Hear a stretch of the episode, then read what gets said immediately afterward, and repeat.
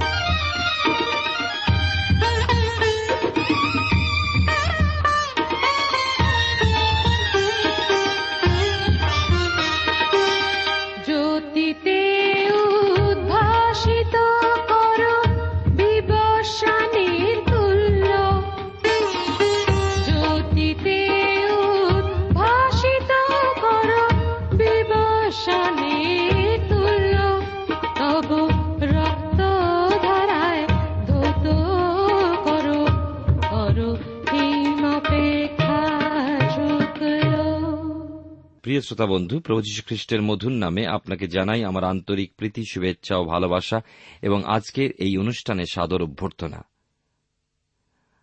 ইয়বের পুস্তক থেকে আলোচনা করছি, যে পুস্তকের মধ্যে দিয়ে আমরা অনেক বিষয় শিখতে পাচ্ছি, কারণ ইয়বের ধার্মিক জীবন অন্যদিকে, ইয়বের তিন বন্ধুর অহংকারী জীবন থেকে আমরা আলোকিত হচ্ছি এবং আমরা উৎসাহিত হচ্ছি।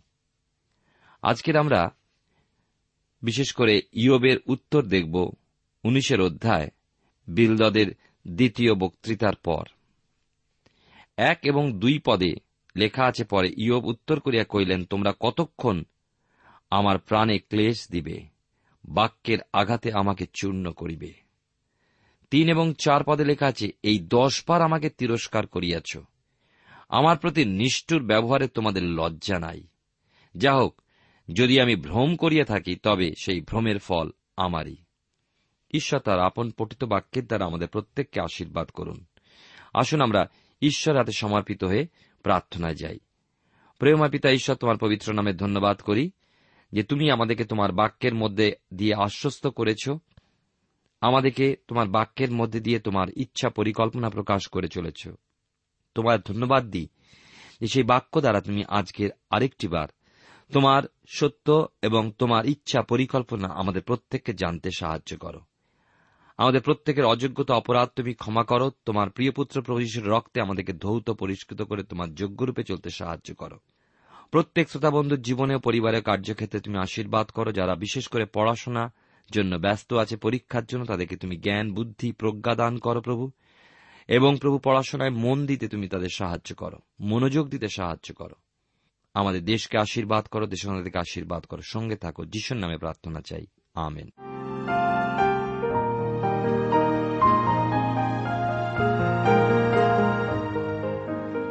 প্রিয় শ্রোতা বন্ধু, আপনি জীবনবাণীর অনুষ্ঠান শুনছেন, আর এই অনুষ্ঠানে আমি আপনাদের কাছে বাইবেলের পুরাতন নিয়মের ইয়োব তার উনিশের অধ্যায় প্রথম চারটি পদ পাঠ করে শুনিয়েছি।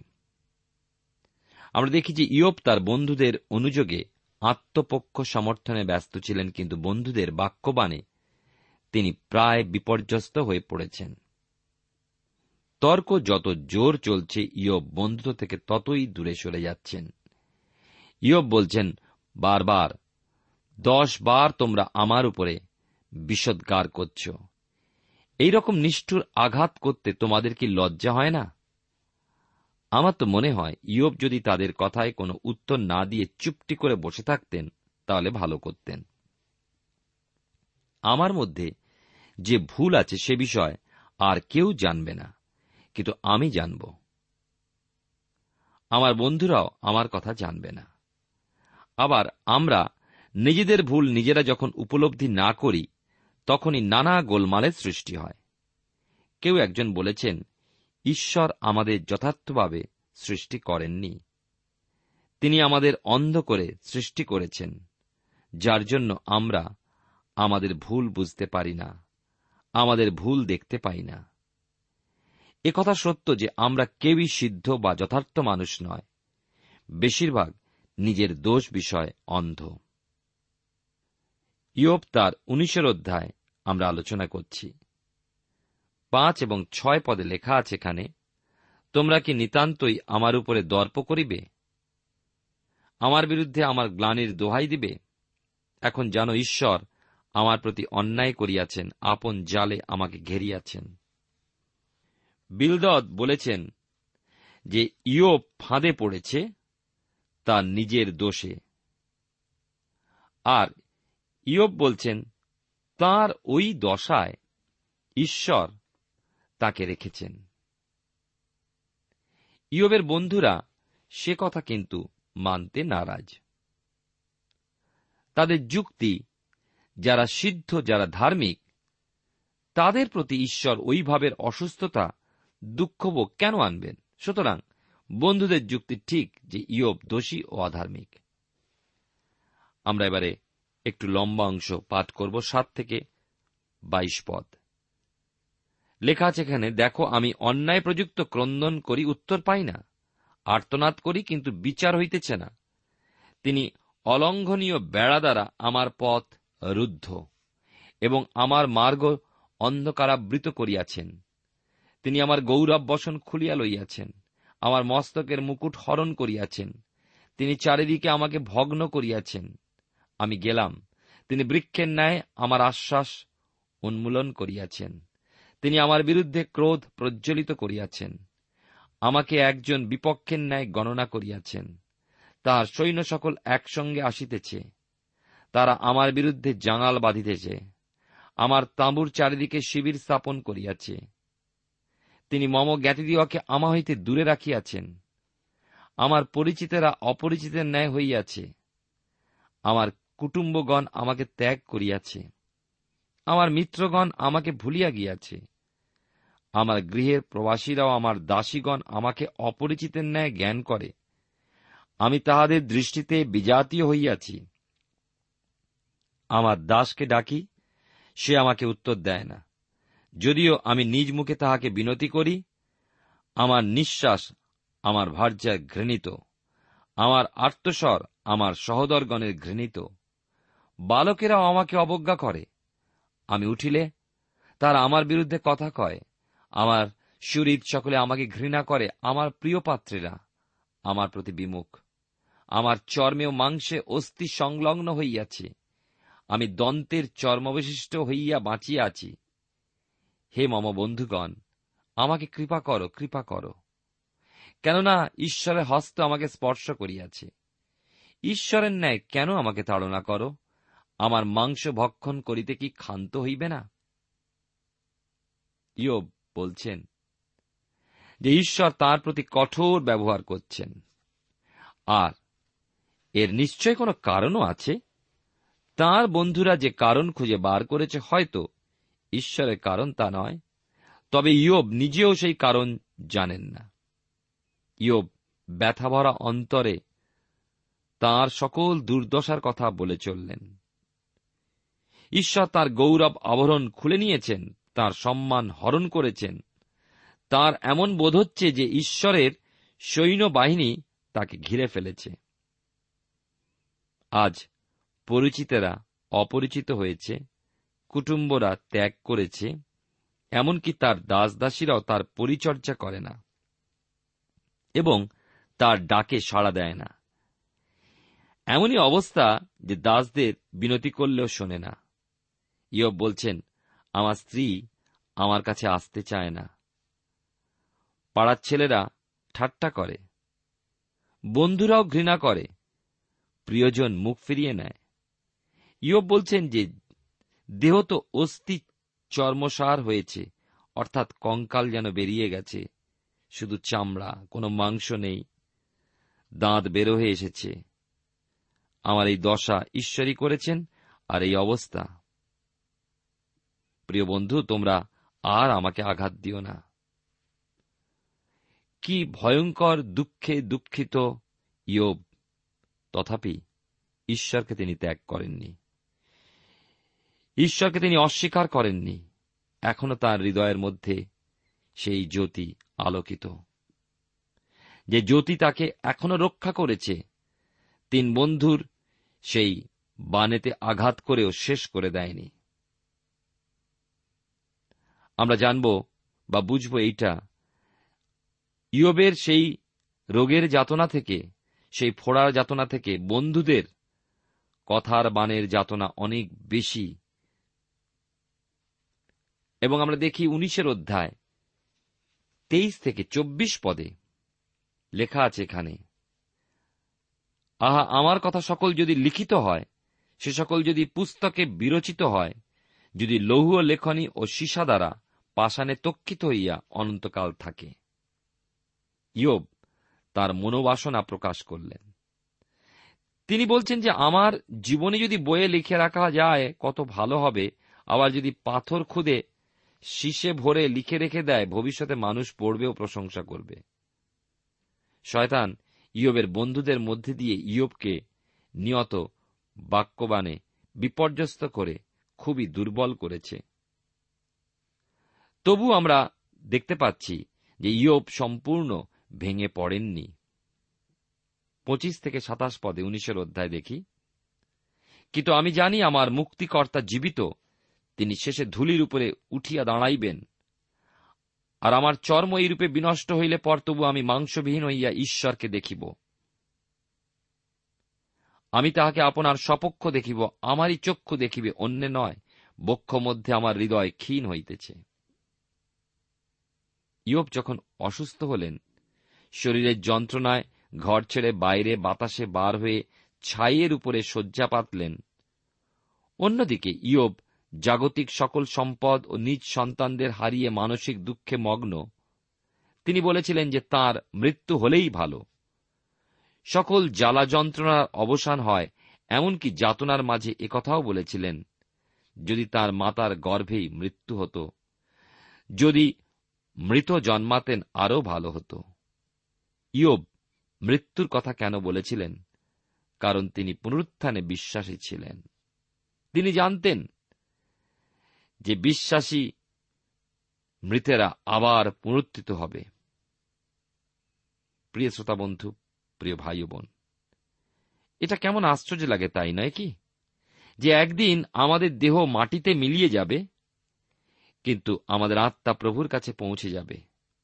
আবার যখন সময় হবে প্রভুতে নিদ্রিত দেহ জেগে উঠবে। ইয়ব বলছেন, আমি দেহ ধারণ করব এবং নিজ চোখে আমার মুক্তিকর্তাকে দেখব। কি অপূর্ব তার বিশ্বাস, কি অপূর্ব ঈশ্বরের নির্ভরতা। যদিও বা খ্রিস্ট যিশু তার অনেক পরে এসছেন, মানুষের পরিত্রাণের জন্য যিনি ক্রুশে প্রাণ দিয়েছেন এবং মৃত্যুর তিন দিন পর। মৃত্যুকে জয় করে বেঁচে উঠেছেন, পুনরুত্থিত হয়েছেন। তিনি তার দর্শন চোখে, বিশ্বাসের চোখে দেখতে পেয়েছিলেন, সেই পরিত্রাতাকে তাই তিনি বলেছিলেন। আমাদের বিশ্বাস কোথায়? আমরা সব জেনেছি, শুনেছি, দেখেছি, পড়েছি। তারপরেও আমাদের মধ্যে বিশ্বাস কত দুর্বল। প্রিয় শ্রোতা বন্ধু, প্রিয় ভাই ও বোন, আজকের আমাদের অন্তরে অনুসন্ধান করে দেখি। আমাদের বিশ্বাস কতটা বৃদ্ধি পেয়েছে তার বাক্য পাঠ ধ্যানের মধ্যে দিয়ে? উনিশের অধ্যায়, আঠাশ এবং উনত্রিশ পদ। শেষ দুটি পদে লেখা আছে, তোমরা যদি বলো, আমরা কেমন করিয়া উহাকে তাড়না করিব?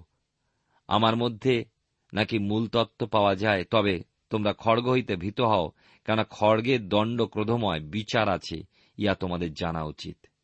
ইয়ব শেষে বললেন, তোমরা আমাকে যে সকল কথা বললে, এর জন্য কি তোমাদের ভয় লাগছে না? তোমরা কি ঈশ্বরকে ভয় করো না, তার বিচার ভয় করো না? বন্ধুদের বললেন সেই ক্রোধময় খড়গকে ভয় করো, মনে রেখো বিচার আছে, বিচারকও আছেন। এখন আমরা আসব কুড়ির অধ্যায়, সোফরের দ্বিতীয় বক্তৃতায়। ইয়বের আরেকটি বন্ধু, তিনজন বন্ধুর কথা আমরা দেখছি।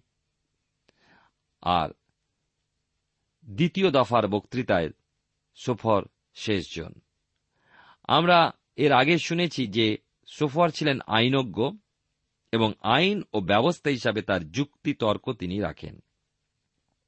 আমার মনে হয় যে সোফর বা সোফরকে আইনজ্ঞ না বলে বৈজ্ঞানিক পর্যায়ে রাখলে বোধহয় ভালো হয়, কেননা তার হিসাব মতো জীবনটা পরীক্ষার বস্তু।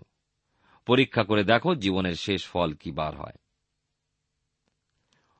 প্রথমবার অপেক্ষা এই দ্বিতীয়বার সোফর কিছু কম কথা বললেন, কিন্তু তার সমালোচনা কিন্তু আগের থেকে বেশি কঠোর ও রূঢ়। মৃত্যুবাণের মতো হৃদয় বিদীর্ণ করে সোফরের কথা যে দুষ্ট সে অবশ্যই সাজা পাবে তা আমরা পাই। আসুন আমরা কুড়ির অধ্যায় পাঠ করি। কুড়ির অধ্যায় প্রথম তিনটে পদ আমরা পাঠ করে শুরু করব। নামাথি ও সোফর উত্তর করিয়া কহিলেন, আমার চিন্তা উত্তর দিতে আমাকে উত্তেজনা করে, কারণ আমি অধৈর্য হইলাম। আমি নিজ অপমানসূচক উপদেশ শুনিলাম। আমার বুদ্ধি হইতে আত্মা আমাকে উত্তর যোগায়। কোন রাজনীতিক যখন দেশের মধ্যে কোন বিশেষ আসন দখল করার জন্য প্রচারে বার হন, তখন তিনি এই কথা বলেন যে তিনি তার বিপক্ষের অপেক্ষা বেশি জ্ঞানী, কর্মঠ এবং চতুর।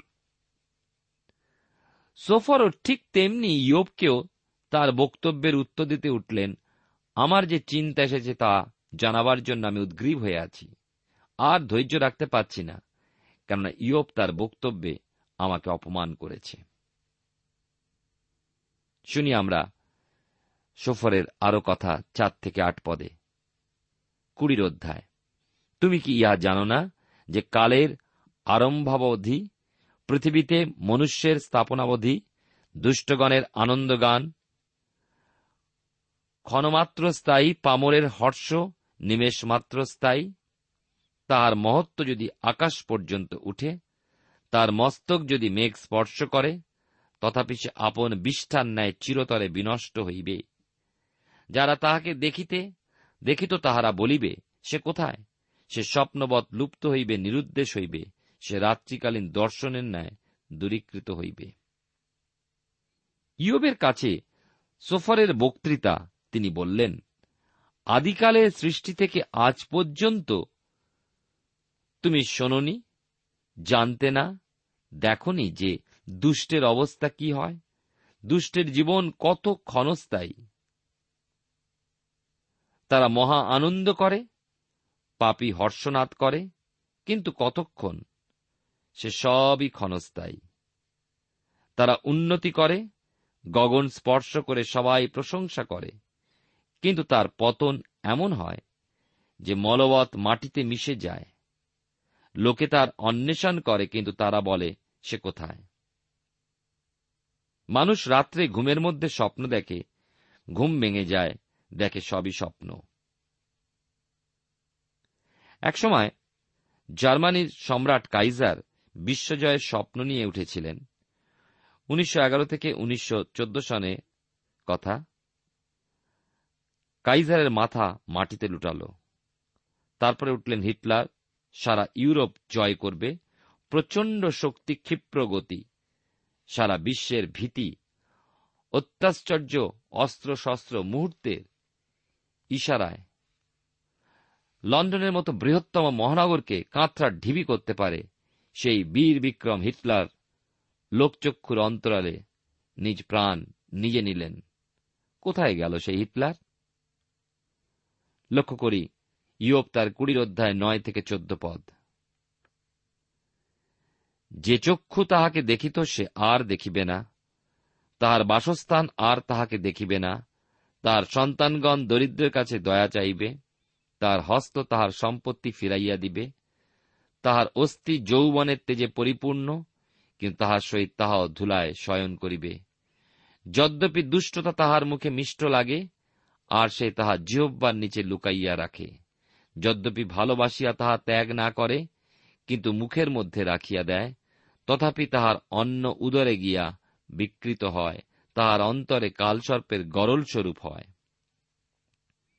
মনে হয়, ঈশ্বর সৃষ্ট এই বিরাট বিশ্বে মানুষের সব থেকে বেশি অসফলতা অর্জন করেছে, আর মানুষের জীবন তো অল্পস্থায়ী। অথচ সেই মানুষ পাথর দেখে বলে কত কোটি বৎসর পুরাতন পাথর। চাঁদের পাথর পরীক্ষা করে চাঁদের বয়স নির্ণয় করছে। সব থেকে বড় অসফলতা হচ্ছে যে মানুষ নিজ জ্ঞানে, বিজ্ঞানে, গবেষণায় বা চেষ্টায় অনন্ত জীবন দূরে থাক দীর্ঘজীবনও লাভ করতে পারেনি। মানুষ এই আছে, এই নেই। তবুও ঈশ্বর প্রত্যেক মানুষের প্রাণে অনন্ত জীবনের আশা ও আকাঙ্ক্ষা দিয়েছেন। এই জন্যই দিয়েছেন যেন মানুষ ওই অনন্ত জীবনদাতার অন্বেষণ করে এবং নম্রতা সহকারে ভিক্ষা করে। প্রত্যেক মানুষই অনন্ত জীবন লাভ করতে পারে। সোফর ইয়োবকে কেবল দুষ্ট বলে অভিহিত করছেন না, কিন্তু ভণ্ড আখ্যা দিয়েছেন। তিনি বলেছেন, ইয়োবের মতো ভণ্ড লোক খুবই প্রভাবশালী, ধনী হতে পারে, কিন্তু তার পতন অবশ্যই ভয়ঙ্কর। আর সবাই দেখেছ যে কথাটা কত সত্য? ইয়বের পতন হয়েছে। এর থেকে প্রমাণ হচ্ছে যে ইয়ব দুষ্ট। সফর বলে চলেছেন যে ইয়বের যৌবনের শক্তি ছিল। তার অস্থি সবল ছিল, কিন্তু সবই ধুলিতে মিলাবে। সে তার দুষ্টতার কথা, তার পাপের কথা স্বীকার করল না। নিজ মুখের মধ্যে লুকিয়ে রাখল, কিন্তু ফল কি হবে? ওই পাপ তার অন্তরে কাল সাপের বিষের মতো জ্বালা করবে।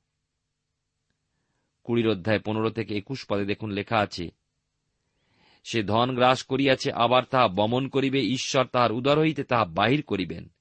সে সর্পের গরল চুষিবে, বিষধরের জিহ্বা বা তাহাকে সংহার করিবে। সে নদী সকলের প্রতি দৃষ্টি করিবে না, মধু ও দধিপ্রবাহী স্রোত সকল দেখিবে না। সে আপন পরিশ্রমের ফল ফিরিয়া দিবে, গ্রাস করিবে না। সে নিজ লব্ধ সম্পত্তি অনুসারে আমোদ করিবে না, কারণ সে দরিদ্রগণকে উৎপীড়ন ও ত্যাগ করিত। সে যাহা নির্মাণ করে নাই, এমন গৃহ কাড়িয়া লইত। তাহার উদরে শান্তি হইত না, সে আপন অভীষ্ট বস্তুর কিছুই রক্ষা করিতে পারিবে না। তাহার গ্রাসে কিছু অবশিষ্ট থাকিত না। অতএব তাহার সুদশা থাকিবে না। সোপর বলছেন যে, ইয়বের মতো দুষ্ট লোক জ্বালানির মতন পুড়ে ছাই হয়ে যাবে। এরা মন্দ দৃশ্যের মতো যা মুহূর্তে অদৃশ্য হয়ে গেল, আবার তার দুষ্টতা সুমিষ্ট খাদ্যের মতো যা মুখমধ্যে রাখে কিছুক্ষণ পর পিত্তের মতো তিক্ত হয়ে যায়। দুষ্ট লোক দুষ্টতার মধ্যে দিয়ে যা কিছু অর্জন করুক, তা তার আর ভোগে আসবে না, সবই নষ্ট হয়ে যাবে। কথাটা ঠিকই। সোফার যা বলেছেন, তাতে কোনো ভুল বলেননি, কিন্তু একটা জায়গায় ভুল করেছেন। তিনি অন্য দিকটা দেখেননি। দেখেননি ইয়োব কতটা ঈশ্বরকে ভক্তি এবং ভালোবাসতেন, এবং ঈশ্বরের অনুগ্রহ তার উপরে ছিল। ঈশ্বর তাকে ধার্মিক গণনা করেছিলেন। কুড়ির অধ্যায়। আমরা তেইশ পদ পাঠ করি। সে যখন নিজ উদর পূর্ণ করিতে উদ্যত হয়, ঈশ্বর তাহার উপরে আপন ক্রোধাগ্নি নিক্ষেপ করিবেন। তার ভোজনকালে তাহার উপরে তাহা বর্ষণ করিবেন। সোফর বললেন, দুষ্ট লোক দুষ্টতায় যা কিছু সংগ্রহ করে, তার সে লাভ। কি? সে লোভ পূর্ণ হয় না তার। ঈশ্বর তার রোষ ঢেলে দেন আর সে সকল নষ্ট হয়। ছাব্বিশ থেকে উনত্রিশ পদে আমরা দেখি, লেখা আছে, তাহার ধনরূপে সমুদয় অন্ধকার সঞ্চিত হয়, বিনা ব্যজনে অগ্নি তাহাকে গ্রাস করিবে, তার তাম্বুতে অবশিষ্ট সকলই ভস্য করিবে, আকাশমণ্ডল তাহার অপরাধ ব্যক্ত করিবে, পৃথিবী তাহার প্রতিকূলে উঠিবে, তাহার বাটির সম্পত্তি উড়িয়া যাইবে, তা ঈশ্বরের ক্রোধের দিনে গলিয়া যাইবে ইহাই ঈশ্বর হইতে দুষ্ট মনুষ্যের লভ্য অংশ, ইহাই ঈশ্বর নিরূপিত তাহার অধিকার। আমরা দেখি যে সোফর বলছেন, দুষ্ট লোক দুষ্টতা যা কিছু সংগ্রহ করে, সে লোভ পূর্ণ হয় না। দুষ্টজনের সকল সম্পদ আগুনে হু হু করে জ্বলে যাবে। এমন অবস্থা হবে যে আর পালাবার পথ সে পাবে না। ঈশ্বর থেকে দুষ্টজনের এই প্রাপ্য। সোফরের সকল কথার মূল কথা হল যে তিনি বিজ্ঞ লোক এবং তার জ্ঞানে ইয়োব একজন ভণ্ড, দুষ্ট লোক, অপরকে ঠকিয়ে ভাঁওতা দিয়ে সকল সম্পদ সংগ্রহ করেছিল। সে তার উপযুক্ত ফল পেয়েছে। সোফরের বক্তব্যের জবাব দিতে এবার ইয়ব উঠলেন। আমরা ইয়বের বক্তব্য শুনব আগামী অনুষ্ঠানে। ঈশ্বর আপনার জীবনে মঙ্গল করুন।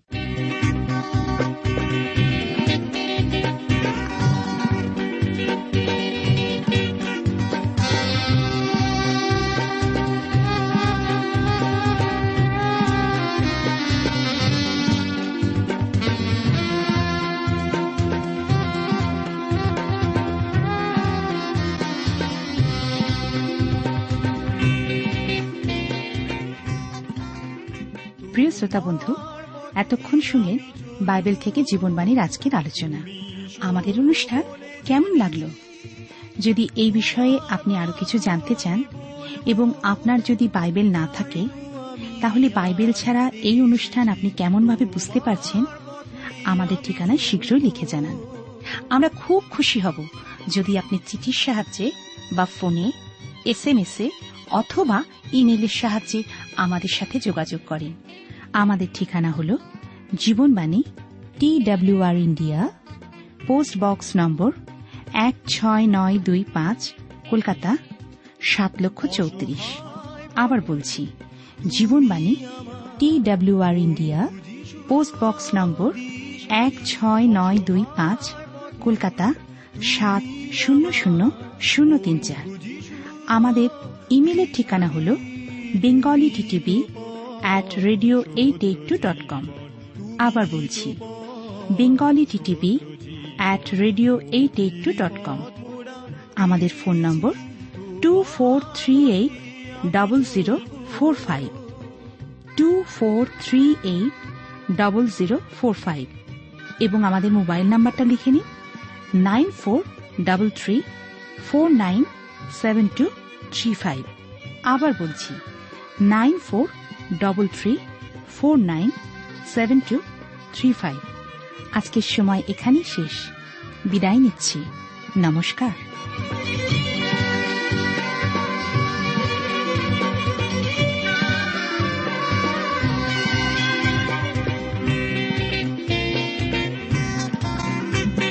জীবনে আমার কিছুই ছিল না।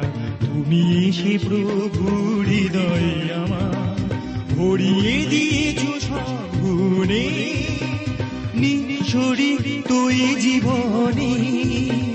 জীবনে আমার কিছুই ছিল না, তুমি এসে প্রভু হৃদয় আমার ভরিয়ে দিয়েছ সব গুণে নিঃসরি তুই জীবনে জীবনে এখন তুমি আসো আধার মিনিছি তাই অন্ধকার, তোমার আলো জ্বলেছে তাই, তোমার আলো জ্বলেছে তাই। দলে দলে আজ মোড়া এসেছি, তোমার পথে আমি চলবো।